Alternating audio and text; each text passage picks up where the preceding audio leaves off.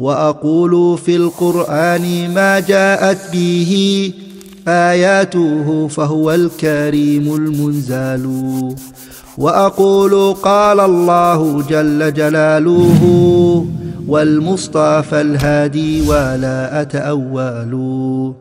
الحمد لله رب العالمين والصلاة والسلام على عبد الله ورسوله نبينا محمد وعلى آله وصحبه أجمعين.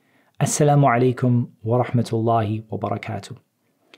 All praise is for Allah and we ask Allah Azza to exalt the mention and grant peace to our Messenger Muhammad sallallahu alaihi wasallam and to his family and his companions. This is another episode as part of our short course on the Muslim family brought to you by Al Madrasa Al Umariyah.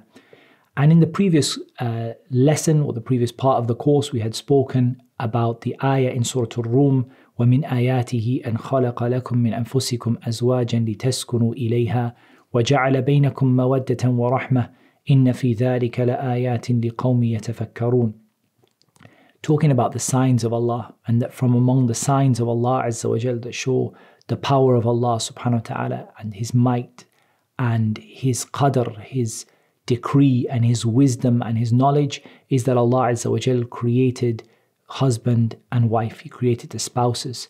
And we talked about some of the benefits of that. We talked about some of the purposes and the goals behind it to achieve tranquility. And we talked about the love and the mercy that Allah subhanahu wa ta'ala puts between the husband and the wife. Moving on from that now, I'm going to talk about an ayah in Surah An-Nisa, and it's ayah number 21. And I think this has a very strong or a very powerful message as it relates to marriage and its importance in Islam. Allah Azza wa Jal said, وكيف تأخذونه وقد أفضى بعضكم إلى بعض وأخذن منكم ميثاقا غليظا Allah said, how could you take it back? Either the mahar. Here it's talking about the mahar. وقد أفضى بعضكم إلى بعض when the two of you had gone to each other, i.e., physically, matter of intimacy. وَأَخَذْنَ مِنْكُمْ مِيثَاقًا غَلِيظًا And those women, i.e., your wife, has taken from you a heavy oath. مِيثَاقًا غَلِيظًا A heavy covenant. So Allah Azza wa Jal described marriage as a covenant and he described it as being ghalidh, weighty.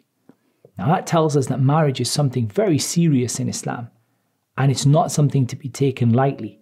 It also tells us that it is a covenant.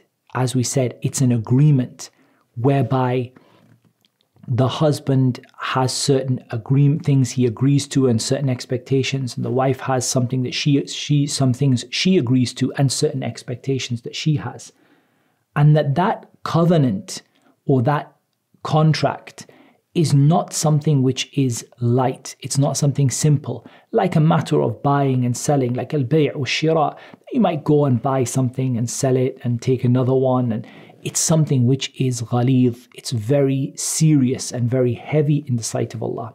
And just to understand how serious this oath is in the sight of Allah, Allah subhanahu wa ta'ala used this term mithaqan ghalidha or similar to it, a mithaq which is heavy, a weighty covenant for two th- other things in the Quran. Allah Azza wa Jal used it to refer to the covenant that was taken from the prophets, that was taken from the prophets, that they would believe in the prophet that was sent after them and they would support him. And that covenant that was a covenant to believe in the oneness of Allah and to believe in the prophets that Allah Azza wa sent, Allah subhanahu wa ta'ala uses a similar word to describe it. And likewise, when Allah Azza wa Jal took the covenant from Bani Israel and He raised the mountain over them, and that weighty oath that Allah subhanahu wa ta'ala took from Bani Israel, Allah used the same words to describe that also. Mithaqan ghalidha. So this tells us that marriage is something very, very serious and very weighty. It's not something to be taken lightly, and it is a mithaq. It is a covenant. So there are expectations on both sides, there are agreements that are made on both sides, and it has to be fulfilled by both people. And it's not just a covenant between husband and wife, It's a covenant between the spouses and between Allah subhanahu wa ta'ala. And we know this from something which the Prophet sallallahu alaihi wasallam uh, told us, and we'll come to the hadith inshallah ta'ala later on, when the Prophet ﷺ told us that we have taken our wives as a covenant with Allah, be with in, in terms of it being a covenant with Allah subhanahu wa ta'ala and something that is our responsibility in it is towards Allah subhanahu wa ta'ala. So it's not just a covenant between the husband and the wife, but it's also a covenant between the spouse and between Allah subhanahu wa ta'ala. In Surah An-Nisa, Allah Azza wa Jal told us, وإن خفتم ألا تقسطوا في اليتامى فانكحوا ما طاب لكم من النساء مثنى وثلاث ورباع فإن خفتم ألا تعدلوا فواحدة أو ما ملكت أيمانكم ذلك أدنى ألا تعولوا Allah Azza wa Jal said, And if you fear that you will not be just with regard to the orphans, then marry ما طاب لكم what you are happy with. What makes you happy? From among the women, mathna wa thulatha wa ruba' two or three or four.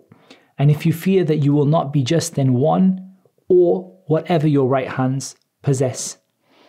Here in the ayah, what I wanted to talk about is the ruling of marriage. Here Allah subhanahu wa ta'ala said, فَانْكِحُوا مَا طَابَ لَكُم مِّنَ النِّسَاءِ Marry who whatever you are happy or whoever you are happy with from among the women. So Allah subhanahu wa ta'ala commanded us in the ayah to marry. And we know that the Prophet wasallam also commanded us to marry. We come to the next ayah Allah Azza wa Jal told us in Surah An-Nur in ayah number 32. وأنكحوا الأيام منكم والصالحين من عبادكم وإمائكم إن يكونوا فقراء يغنيهم الله من فضله والله واسع عليم Allah Azza wa Jal, He commanded us and He said, Marry the unmarried among you, as well as the righteous from among the male and female slaves. If they are poor, Allah will enrich them from His virtue, and Allah is wasi'un alim. Allah Azza wa Jal commands us to marry. And we know that the Prophet ﷺ also commanded us to marry. In a hadith of Anas ibn Malik, he said, رضي الله عنه, كان رسول الله صلى الله عليه وسلم يأمر بالباءة وينهى عن التبتر نهيا شديدا ويقول تزوجوا الودود الولود إني مكاثر بكم الأنبياء يوم القيامة The hadith is narrated by Imam Ahmed, it was declared Sahih by Ibn Hibban.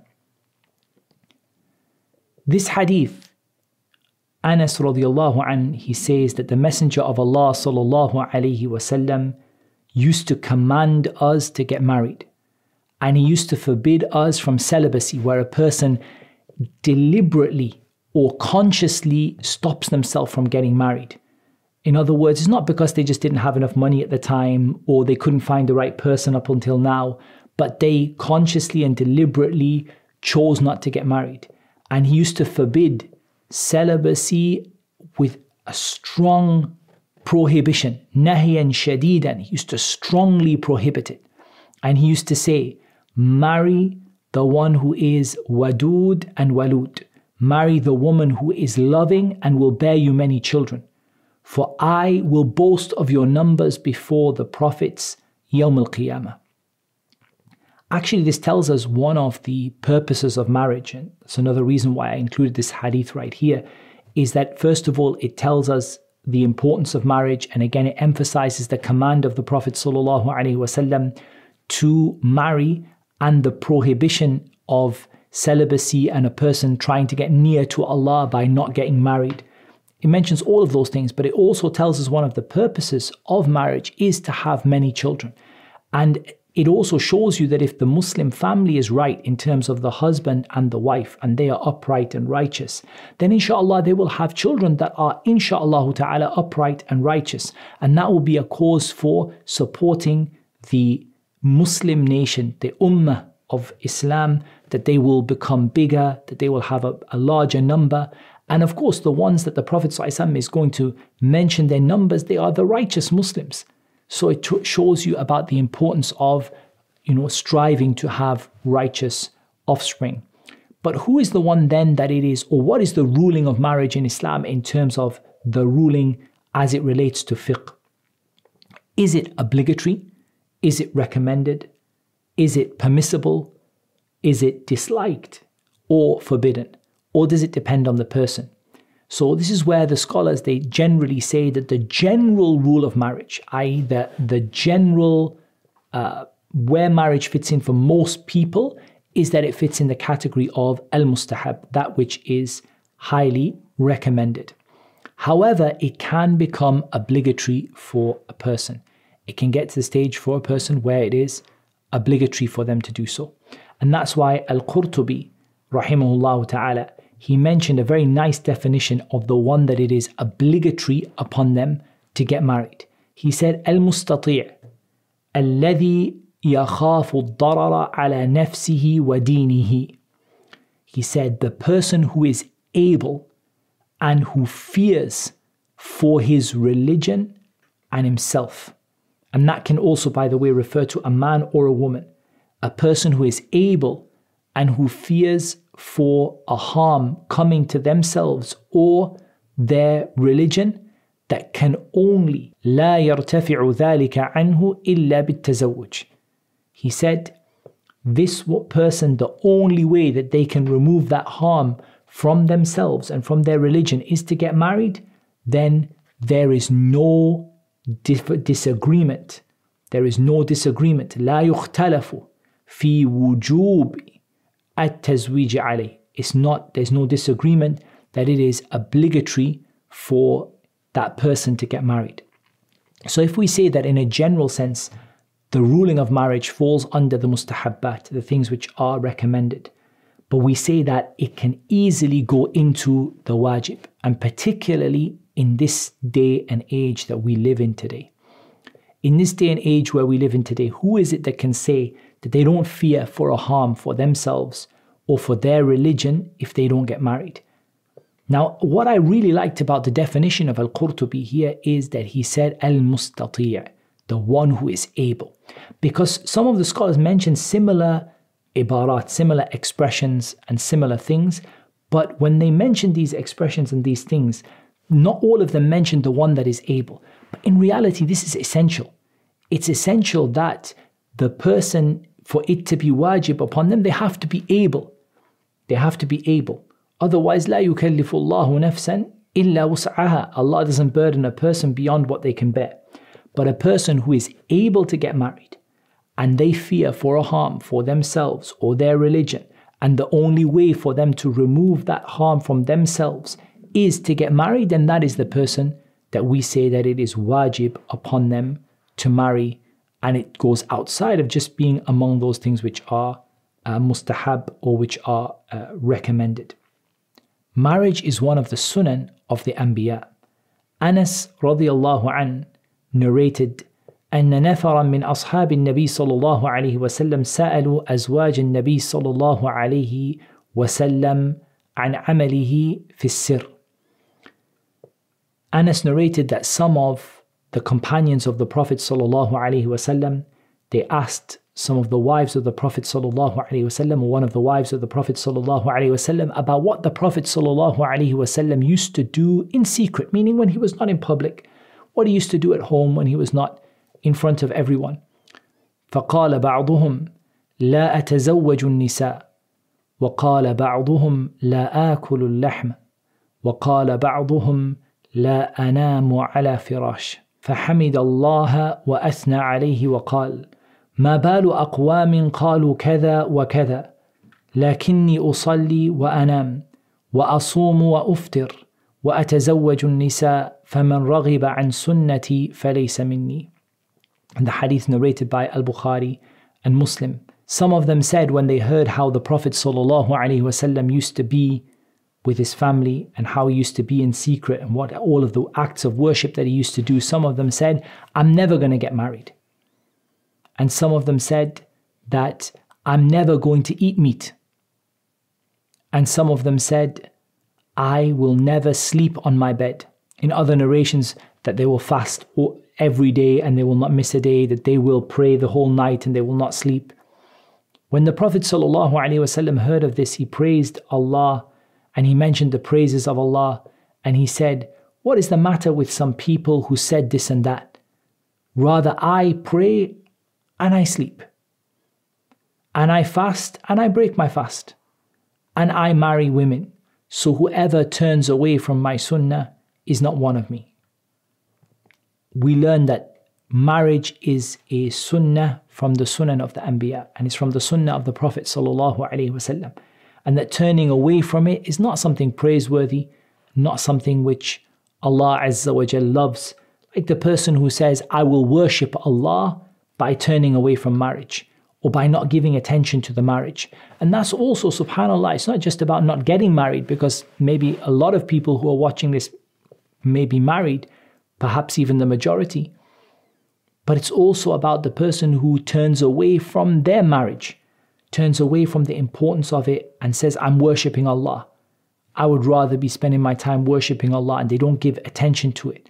The sunnah of the Prophet ﷺ is that he would pray and he would sleep. I mean, he would pray some of the night, he would sleep some of the night.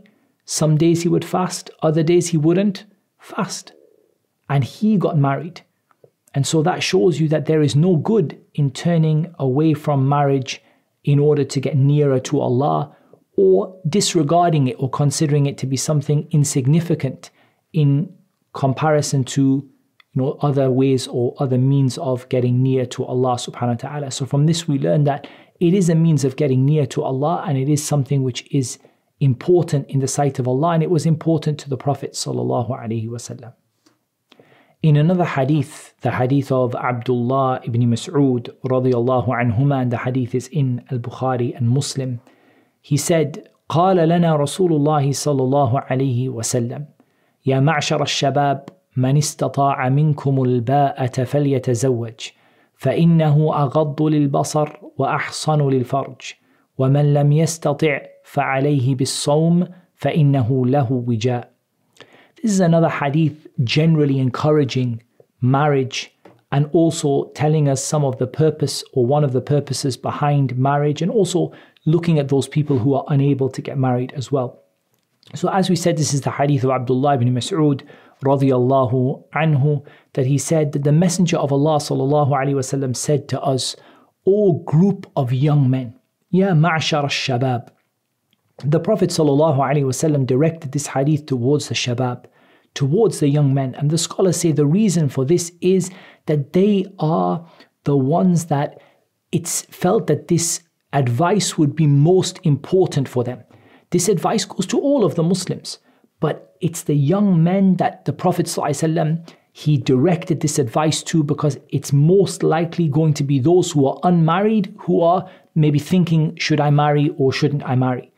O group of young men, whoever of you is able to do al-ba'a. Now, al-ba'a is a word the scholars differed over. Some of them said it is the physical ability to get married, to be able to, to have the physical abilities to get married. But the majority of them said here, al ba'a is the financial ability to get married. So whoever of you is financially able, فَلْيَتَزَوَّجْ Let him get married. Whoever of you is financially able, let him get married. Here again, financially able, and maybe we can talk about this in more detail later on, it doesn't mean that necessarily has to own a house and a car and and and and have a huge you know highly paid salary and a highly paid job and a big salary and so on. That's not what it necessarily means. But it means that they, he has enough to be able to fulfill that responsibility to fulfill that act that agreement and even we could call it that mithaq that covenant to be able to fulfill it properly and to be able to say that he actually uh, fulfilled the conditions of marriage properly. That is what is meant by al ba'a. Now, here we have two extremes. We have those people who maybe don't give any any attention or don't pay any attention to this to, to the issue of this. And they say, well, Allah subhanahu wa ta'ala will give me, and so on. And maybe those people might fall short in their requirements. I, they don't think about the, the, the money that they spend upon their family. They don't think whether they have any, whether there's any difficulty for their family or not. So that is one side of it. But the other side of it are those people who keep on delaying and delaying and delaying marriage until it, you know, a point which will never ever come or which may never come, which is just keeping on adding more and more requirements. And likewise, the parents who add those requirements for their children, they say, don't get married until you have this. Don't get married until you finish this. Don't get married until you have at least this much. Don't get married until you have such and such a, a, possession or such and such. For example, you, you own your own house and you own your own car and you have such and such amount of money. This is all and also an, an exaggeration and something which is not from the religion of Islam. Rather, the religion of Islam, like in everything, is wasat. It's in the middle that yes, a person has to bear in mind that they have enough money to be able to fulfill the expectation and the needs of their family. And those expectations and needs differ from person to person. They're not the same for everybody. So if you marry a princess, then you need to be able to provide her with a palace. That's the, the simple reality of it. But people are of different levels in terms of their expectations, their financial uh, expectations and what they need and their, you know their needs and so on. So ultimately, this is something which differs from person to person, but it is given account in Islam that the, that the man can fulfill the basic requirements of getting married فليتزوج let that person get married let that person get married فإنه أغض للبصر because this is going to be better in helping that person to lower their gaze وَأَحْصَنُ لِلْفَرْجِ and it's going to be better in protecting their private parts. That is what is two purposes, or even if we want to gather it together into one purpose and call it chastity. One of the major purposes of marriage to achieve chastity, to achieve the fact that the husband and the wife no longer look at or no have no desire or no need to look outside of their marriage to fulfill that those needs that Allah subhanahu wa ta'ala has created them with. So the Prophet ﷺ told us here that a person who gets married will help them to lower their gaze and it will help them to be people who are chaste. وَمَنْ لَمْ يَسْتَطِعْ فَعَلَيْهِ بِالصَّوْمِ And whoever is not able, because there will be people who are not able.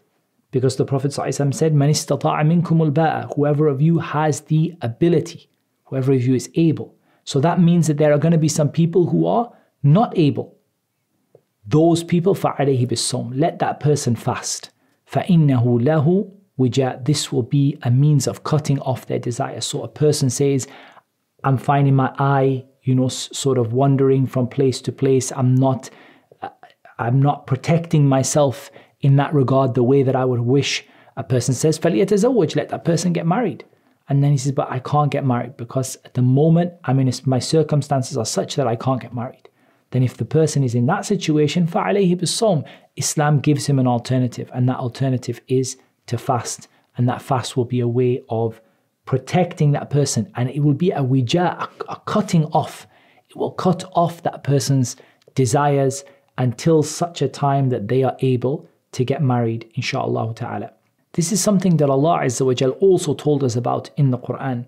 When Allah Azza wa spoke about the characteristics of the believer, قَدْ أَفْلَحَ الْمُؤْمِنُونَ One of the things that Allah Azza wa told us about in Surah Al-Mu'minun in ayah number 5, وَالَّذِينَ هُمْ لِفُرُوجِهِمْ حَافِظُونَ إِلَّا عَلَى أَزْوَاجِهِمْ أَوْ مَا مَلَكَتْ أَيْمَانُهُمْ فَإِنَّهُمْ غَيْرُ مَلُومِينَ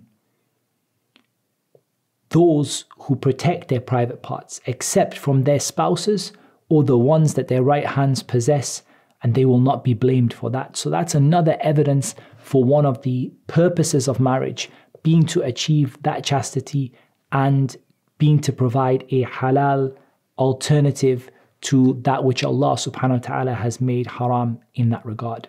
The last hadith that we're going to look at, the hadith of Uqba ibn Amir radiallahu anhu, and this hadith is in Sahih al-Bukhari and Muslim that he said, قال رسول الله صلى الله عليه وسلم إن أحق الشرط أن يوفى به ما استحللتم به الفروج.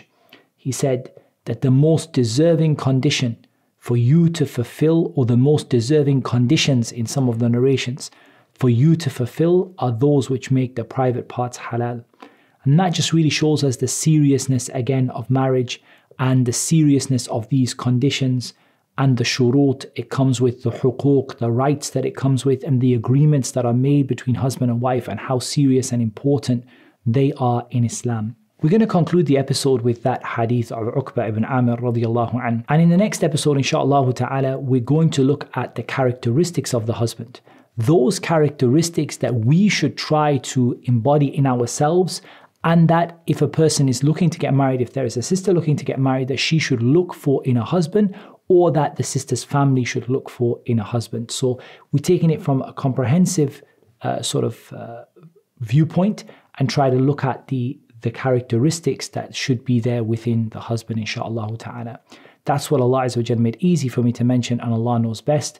والصلاة والسلام على نبينا محمد وعلى آله وصحبه أجمعين. Assalamu alaikum. If you're enjoying these videos and you'd like to keep up to date with all of the courses we're going to be running, make sure you head over to amauathome.com.